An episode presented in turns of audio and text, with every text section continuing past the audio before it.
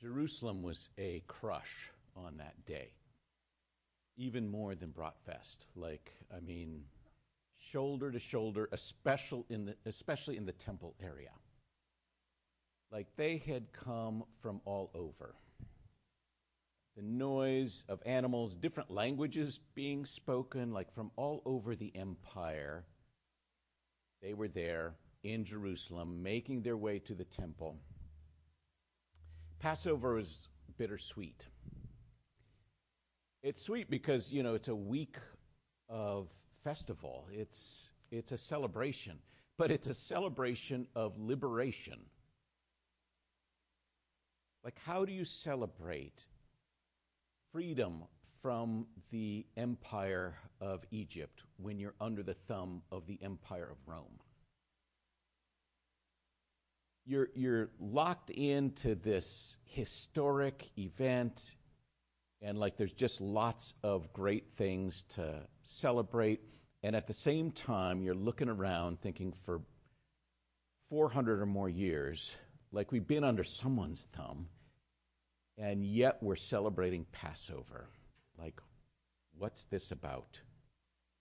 Um, and then word ripples through the Temple Mount. Uh, he's coming with his entourage. You got to go see it. And there is a press of people rushing out the western gate.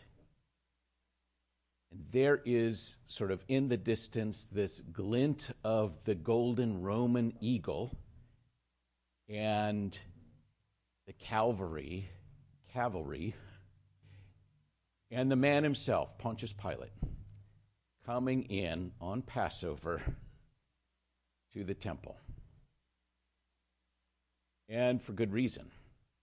Like 30 years prior, uh, a bunch of Jewish revolutionaries took up stones and they killed a company of Roman soldiers.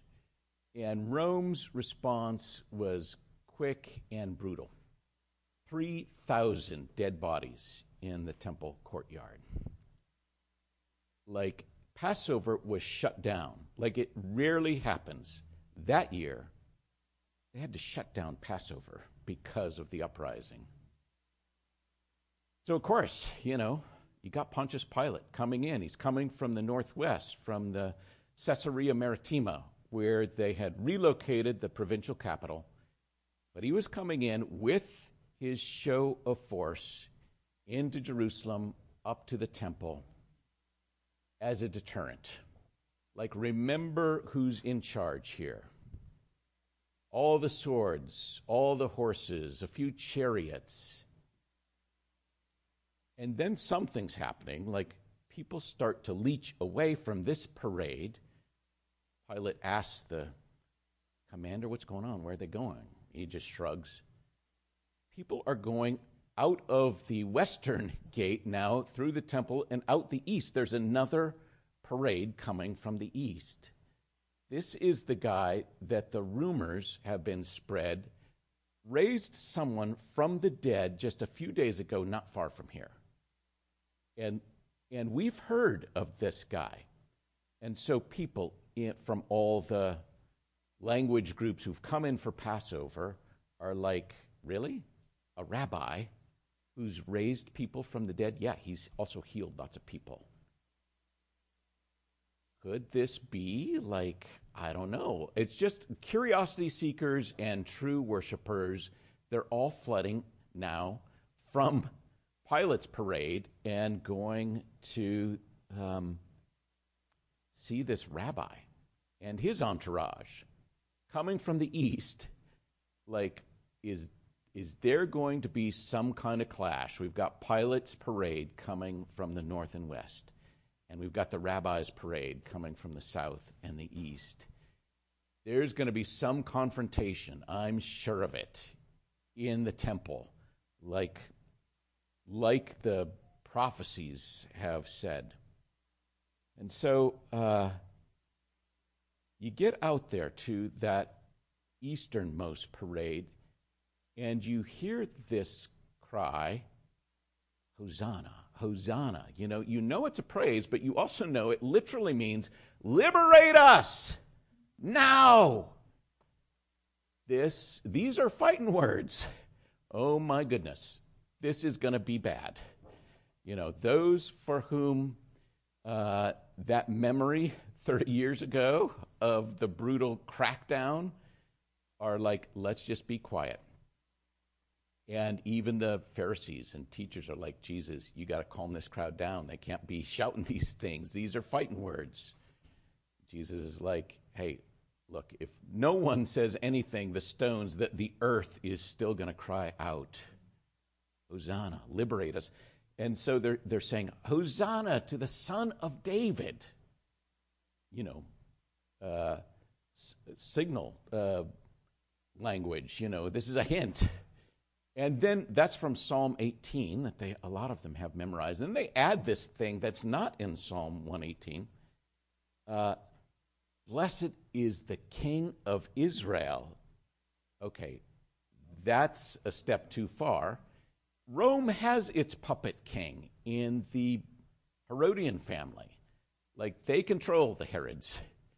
And that's the king that we want you to bow to because that king will keep you under control. Anytime there's been any kind of revolutionary leader, it has not gone well. Liberate us now, King of Israel. Pilate is just down the road. My goodness, what are you doing? And then things get really bad. Some people start laying their coats down on the road for this rabbi, this revolutionary rabbi. And that was just like the scroll of the kings. Remember Jehu. So Elisha taps one of his uh, prophet lackeys on the shoulder, says, I want you to take this oil, I want you to go anoint Jehu as king. Guy goes off, pulls Jehu aside, he's commander, and uh, you're the king. Pours oil over him. His friends are like, What's going on? This guy just said, I'm king. Then everyone starts laying their coats in front of Jehu. Like, this is total, uh, you know, theater. Here's the king.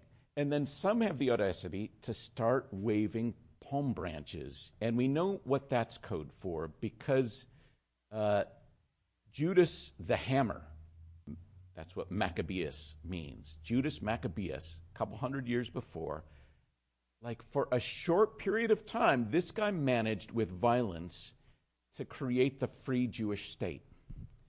Came in, palm branches waving, this guy casts out the oppressor, and we've got, for a short period, the state of Israel. And the palm tree became the symbol, like Judas Maccabeus, Judas the Hammer had, coins minted with a palm tree. This is their flag.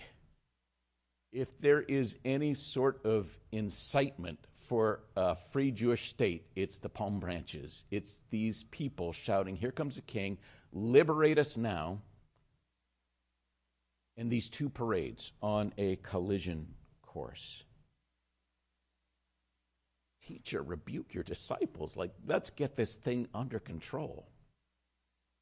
And as the teacher approaches, he just starts crying. Like, is he excited? Is he happy? And it's clear he's not. He's really, really sad.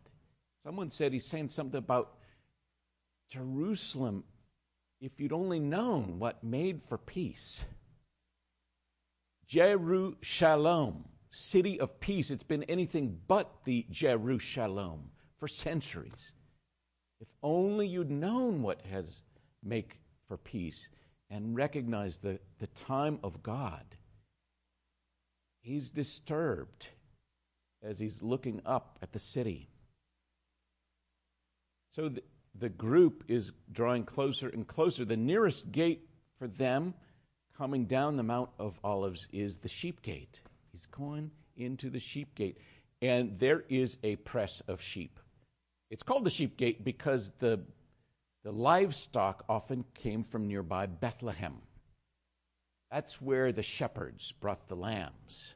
to be sacrificed on the Passover. Here is the uh, herd of sacrificial lambs, and there's the rabbi in the midst of them. From Bethlehem, the lambs are coming through the sheep gate. Some old, old shepherd is looking rather queerly at this guy, wondering if it might be the same, same human born all that time ago, that angelic visitation. He'd be about that age. Here he is, as the shepherd's leading his sheep, as he's done for 30 or 40 years the lambs to be sacrificed on Passover, and in the middle of them on this donkey is this rabbi. Well, those who were maybe looking forward to a confrontation are disappointed. Those who were hoping it didn't come to that because they know, you know, like the African proverb, when the elephants fight, the grass gets trampled. It's the little guy that ends up in the pinchers of the vice. And so uh, Jesus comes in, it's kind of late, looks around, seems a little disturbed, and then leaves. Bit anticlimactic. Yeah, uh, Pilate and his forces were not uh, urged to stamp out this revolution coming from these folk who are hailing this king of Israel that is not Herod, not born of the Herodian clan. And things clear out. It's another Passover, first day of Passover. That's when they bring the lambs in. It's when the lambs of Bethlehem come for the Passover celebration to be selected by the families. The day ends and nothing happens. Okay, maybe the next day. Here he comes. They say he's going to stay with those sisters and that guy, the brother that they claim was raised from the dead, spends the night there, comes back the next day. And crowds are gathering, like, what's he going to say? He's not talking. He sits down and he starts weaving these reeds together from the stalls. He's pulling these reeds out and braiding them. Okay, we're kind of used to Jesus being theatric, so we're wondering what's coming. Like he, it, he's making this long, long woven reed thing, not saying anything. Suddenly he gets up, he starts flipping latches from the pens, opening the doors, and shooing the lambs and the cattle out. Pandemonium. I mean, utter pandemonium. People are screaming, and these herds begin rushing out. Uh, Jesus, I don't know if he's liberating people, but he's sure liberating animals that are about to get slaughtered, opening up cages. You know, the poor people need the, the birds, the pigeons and doves and stuff. They're flying all over the place, and the, the owners are chasing, the, trying to gather these up they're just all fleeing out the gate, and it is craziness. I don't know what Jesus thinks he's doing, but he's just creating a mess on the second day of Passover as craziness breaks out in the temple and people are shouting. Now he's going over to the place, to, to the bank section. Like people from all over the world come, whether they're Jews or not, to change money because this is where all the money goes into the temple. You can find the currency used in this place, and they will take your currency from far away and change it. And Jesus starts tossing these tables over, and the coins are scattering, and people are diving for the money, and the noise is hellacious. And where are the temple guards? Because, like, this is not good. And so, chasing these money changers and animals out and saying something about you've turned this court of the Gentiles into a merchandise mart, like you've turned it into a mall. This is where the Gentiles come. He's chasing all this out. You know, it, finally the dust settles, literally, and now from the beautiful gate where the beggars go, they start coming. The lame and the blind who sit begging at the beautiful gate, they come in. It's open now. The court of the Gentiles is open for those who don't merit uh, the, the title of cleanliness. They can come into this part. Jesus starts healing them, making them clean. They can now go into some of the other places. He clears out this place with his handmade set of reeds, chasing these animals out, throwing over these tables. And now the blind and the lame come and he heals them. Maybe it wasn't the Romans Jesus is liberating us from. Maybe it's the uh, religious elite. Everyone knows that this is where the high priestly families make their cash. I mean, they make bank here. This is their territory. This is highly lucratively profitable for the high priestly families. There's that one family up the road. Uh, the wife of the former high priest has a carpet that she rolls out from her house to the temple gate so that she doesn't have to touch dirt as she walks to the temple. I mean, that kind of class, that kind of elitism, maybe it is a lifted liberation fist to the folk who make all sorts of money. On those who are poor, they can only afford doves. And even the dove sellers are like gouging the poor with their prices. Here's Jesus clearing this place out, and all the unlikelies, all the impure come in, and Jesus just starts declaring purity over them and healing them, restoring this court for its intended purpose, for the outsider to get a glimpse of God, for the non Jew, the Greek, the pork eating barbarian to come close to the temple. And so all week, all Passover, he's coming and going, and crowds are getting more and more excited, and the religious elite are getting more and more irritated. And you hear some of them are scheming, like they want to take this guy out. He's drawing all attention away from them. He's upset their mall he's teaching things that just seem a little off. We got to take him out. And yet every day he manages to come. None of the guards arrest him, and he does this sort of teaching thing. And then there's Thursday. End of the day, he and his disciples uh, take up in the upper room. And Jesus, like the prophets of old, is always a little theatric. Like he teaches through theater. And he does this thing where he takes off his outer garment and he's washing people's feet. Like, what in the world is this uh, demonstration? You know, like Isaiah and the great prophets who always did these things. Like, they, it wasn't just their words, like they, they prophesied through their actions. He's talking about like a new command. Like we know all the commands, you don't know this one. Love one another. Love one another exactly like I've just loved you here. That's your new command. You know, love God. You know, love neighbor. You know, honor your parents. You know, do not commit, blah, blah, blah. This is a new one. Love one another. That's my command for you. Disciples' heads are reeling. It's been a fascinating Passover meal. He said so many strange things at that meal. Didn't he? Kind of went off script a little bit for the Seder, and like, what in the world is he talking about? Then he says something really strange. Here's the guy you think I think he's the Prince of Peace. And he's like, Remember when I sent you out?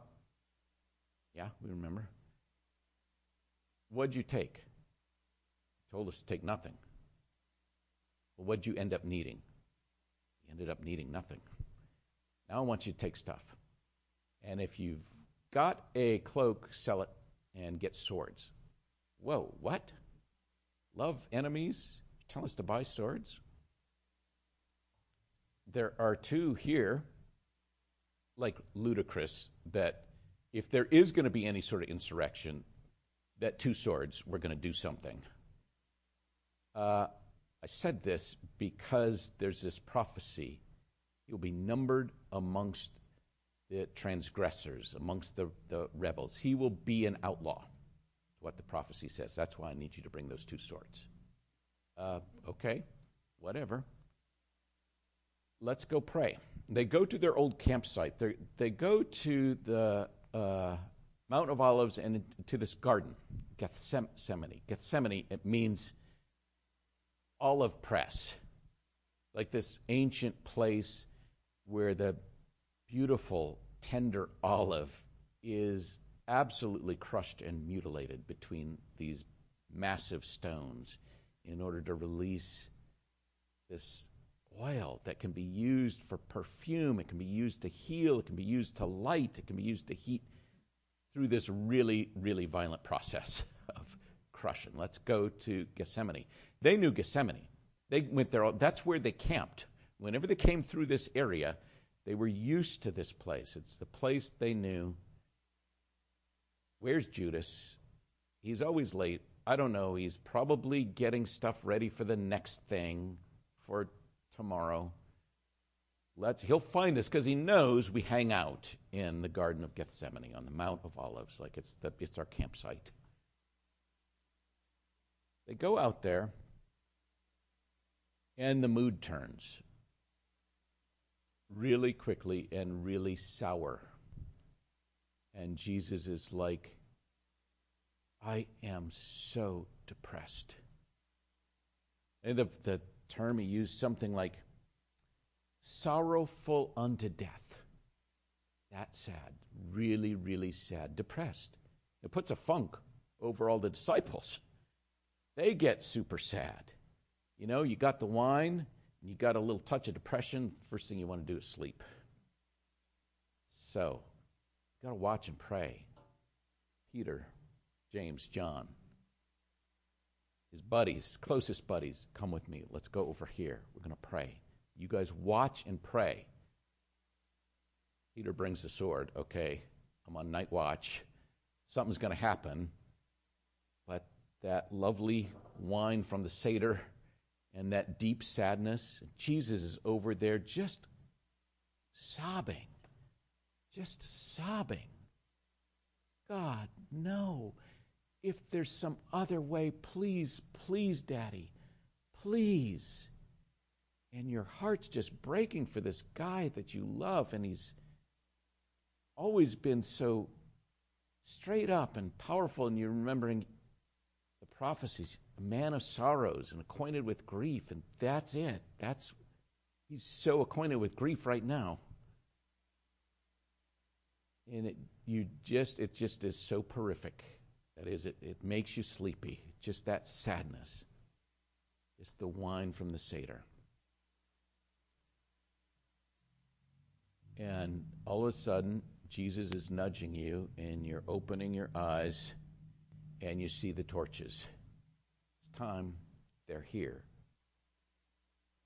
Peter's like, Get the sword. This is it. The crowd comes up. Oh, my Lord. They got weapons. They've got swords. They've got clubs. This is an army, practically. And there are the high priestly families, the leaders of those families, with guards with clubs, with swords, and Judas, there's where he went. And Judas comes up, and these guys, these burly guys, are next to him, and he kisses Jesus. And as soon as he does, these guys grab each arm, practically lift Jesus up off the ground. And you realize something's going down that's not right. Judas has just led, like they didn't come during the day when Jesus was teaching. They have snuck out here at night so as not to cause a ruckus, and they're going to take him out. So Peter's like, you know, he's the one who said, even if I have to die for you, I will follow you. Now is the moment to prove my loyalty. Where is that sword? And of course, the high priestly leaders aren't on the front line. It's the servants they put as the shield in front of them. Like many military operations, it's not the rich and famous who are the infantry. It's the little guy. Whoops, there goes his ear. Uh, Peter's a bad shot. He was going for the head. He just got the guy's ear. I mean, the guy's a fisherman, not a warrior. And Jesus rebukes him. He's still being held up by these guys on either side. Enough. Put it away. Those who use the sword are going to die by it. That's not you. That's not us. This isn't how we do things. Jesus reaches out and, like, cauterizes this guy's ear, completely heals it. I don't know where the ear went, but it's there back on his head. Here in our attempts to defend like, if ever there were a just war, defending the innocent Lamb of God would be it. And yet Jesus is like, enough of this. Years and years later, this Christian writer named Tertullian said, When Jesus disarmed Peter, he disarmed every soldier. So, in those days before the church wed itself to empire, they got in big trouble for saying no to be part of the empire's army. Jesus said those things. Like, what if he meant that stuff? So this kid's ear gets healed, prophecies fulfilled. He's numbered with the rebels, with the outlaws, with the transgressors. The saddest part of that garden, Garden of Gethsemane, the Garden of the crushed olive, is not so much that Jesus was betrayed by a good, good friend. I mean, Judas saw it firsthand. In fact, when he was sent out, I don't remember who he was sent out with. You know, probably uh, Simon the Zealot. I don't know. He saw people healed. Like he preached the gospel with the 12, with the 72, and yet snuck out and brought this force to capture Jesus. The saddest part of the garden is not that. The saddest part is in once Jesus said, Enough, Peter, put that away. They all abandoned him. Like they deserted him. And he watched as those guards lifted him up and pulled him away. He saw his closest friends, even the inner circle, Peter, James, and John, and they hid and fled. I don't know which of us wouldn't. You know you're next on the hit list if you're that close to Jesus, but to watch them abandon him. Wonder if it reminded Jesus of another garden of abandonment. The first garden. If the Holy Scriptures are to believe, be believed, and Jesus said, or Yahweh said, or Jehovah said, let's make the human species in our image, the plural.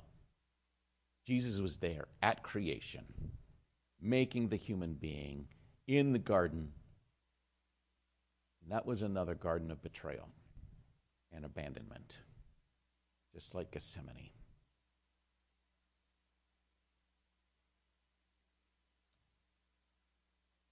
Maybe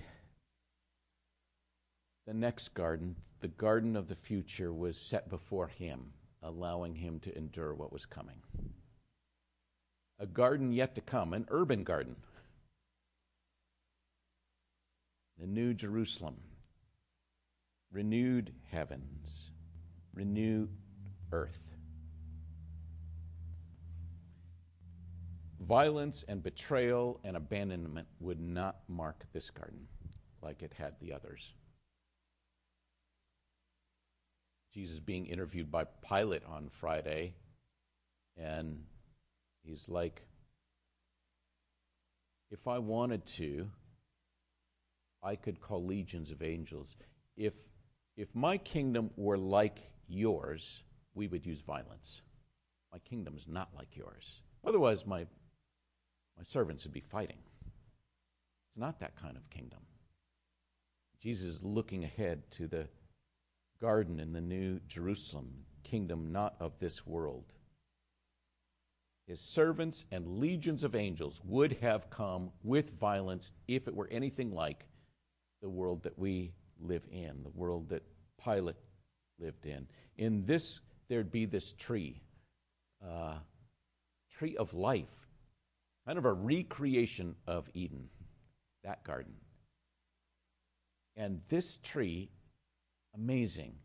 Every month, new, different fruit. Like one month, it's like this apple sort of thing, just delicious and juicy and sweet. And the next month, like these berries, same tree. Last month it was apples. This month it's berries. You know, if you crush these berries and make a drink, ferment it, does not make you drunk. Just gives you this very beautiful warmth inside.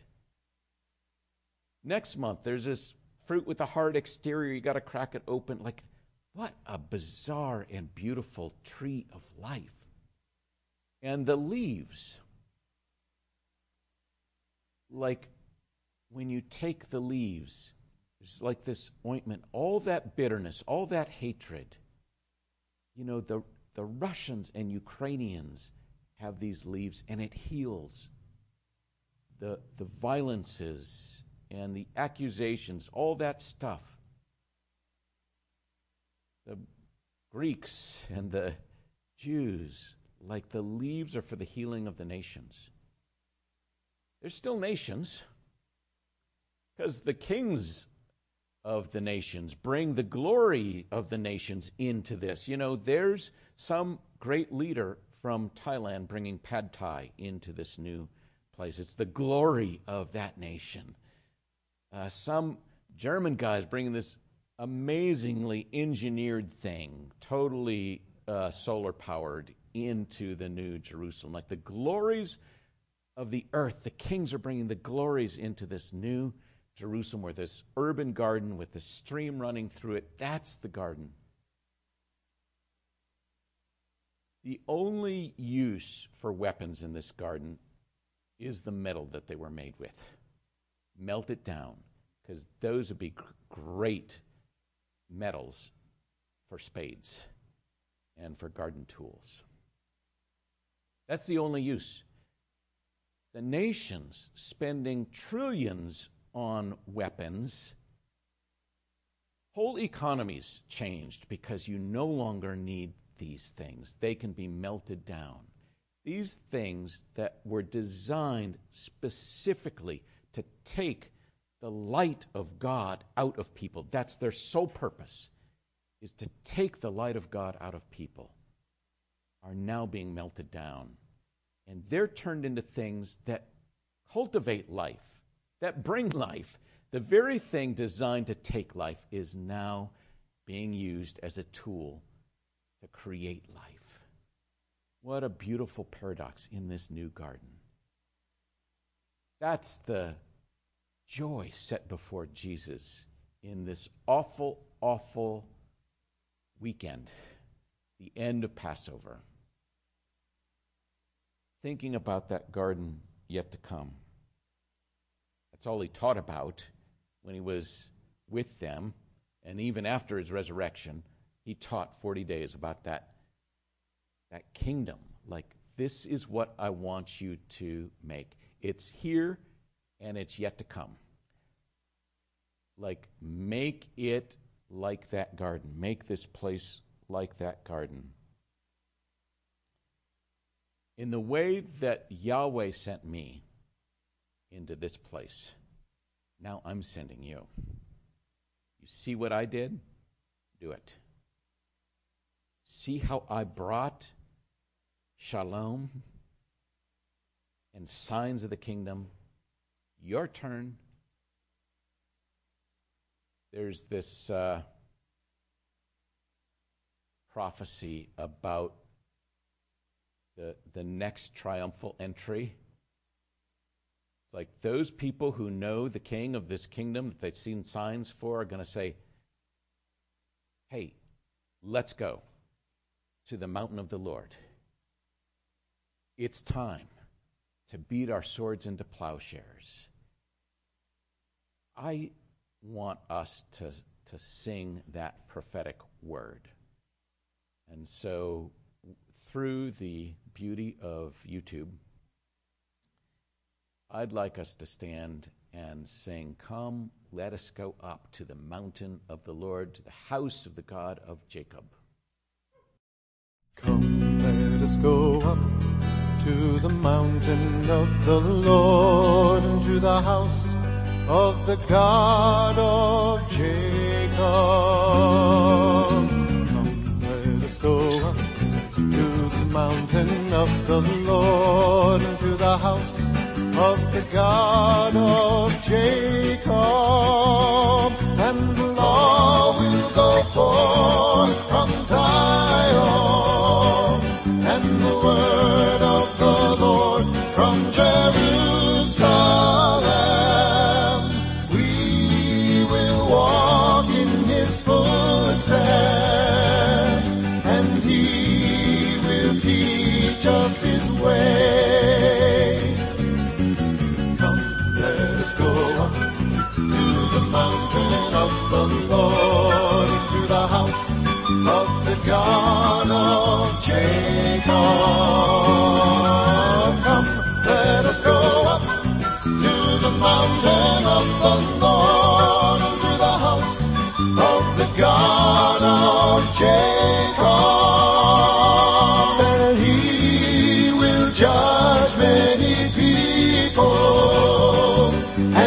decide for mighty nations far and wide. Swords will be beaten into plowshares, and nations will not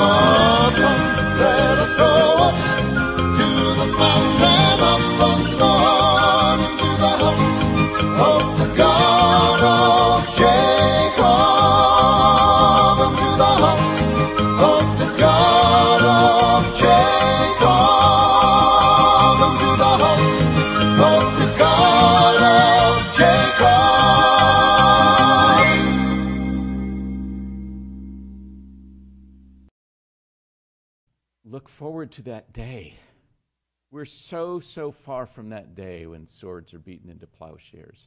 Would you make us those people who accelerate this coming, who bring foretastes of it, signs that this is real, that it will happen, that you are the king, that you are the prince of peace? And we ask specifically that you make Jerusalem a city of peace. Make Kiev a city of peace. Lord, bring your glory and this idea, this reality of a kingdom where nations learn never to war again. Make us agents of that kingdom here on earth until your coming. In Jesus' name, amen. You may be seated. Thank you for indulging a little not quite expositional style teaching, but I figured, you know, if Jesus didn't use the expositional method and basically just told stories, it must be okay. So, um, a few announcements.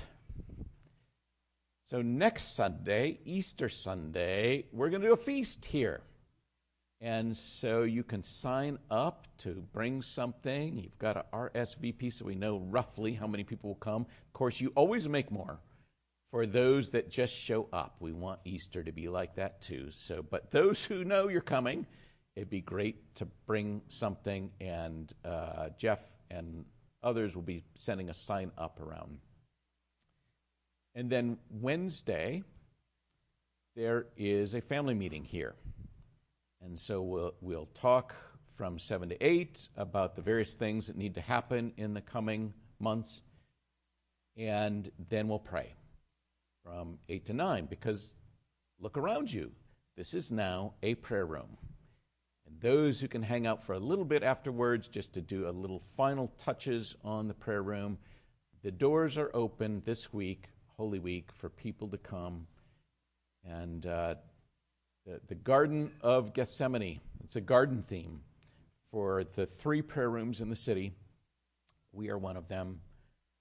I believe um, City Church is one, and the YWAM base on the north side is one. But we get to host another prayer room, probably the last one that we'll do here in this space. So if you can hang out and then come here throughout the week and enjoy the sort of beautiful labor of love that intercession is.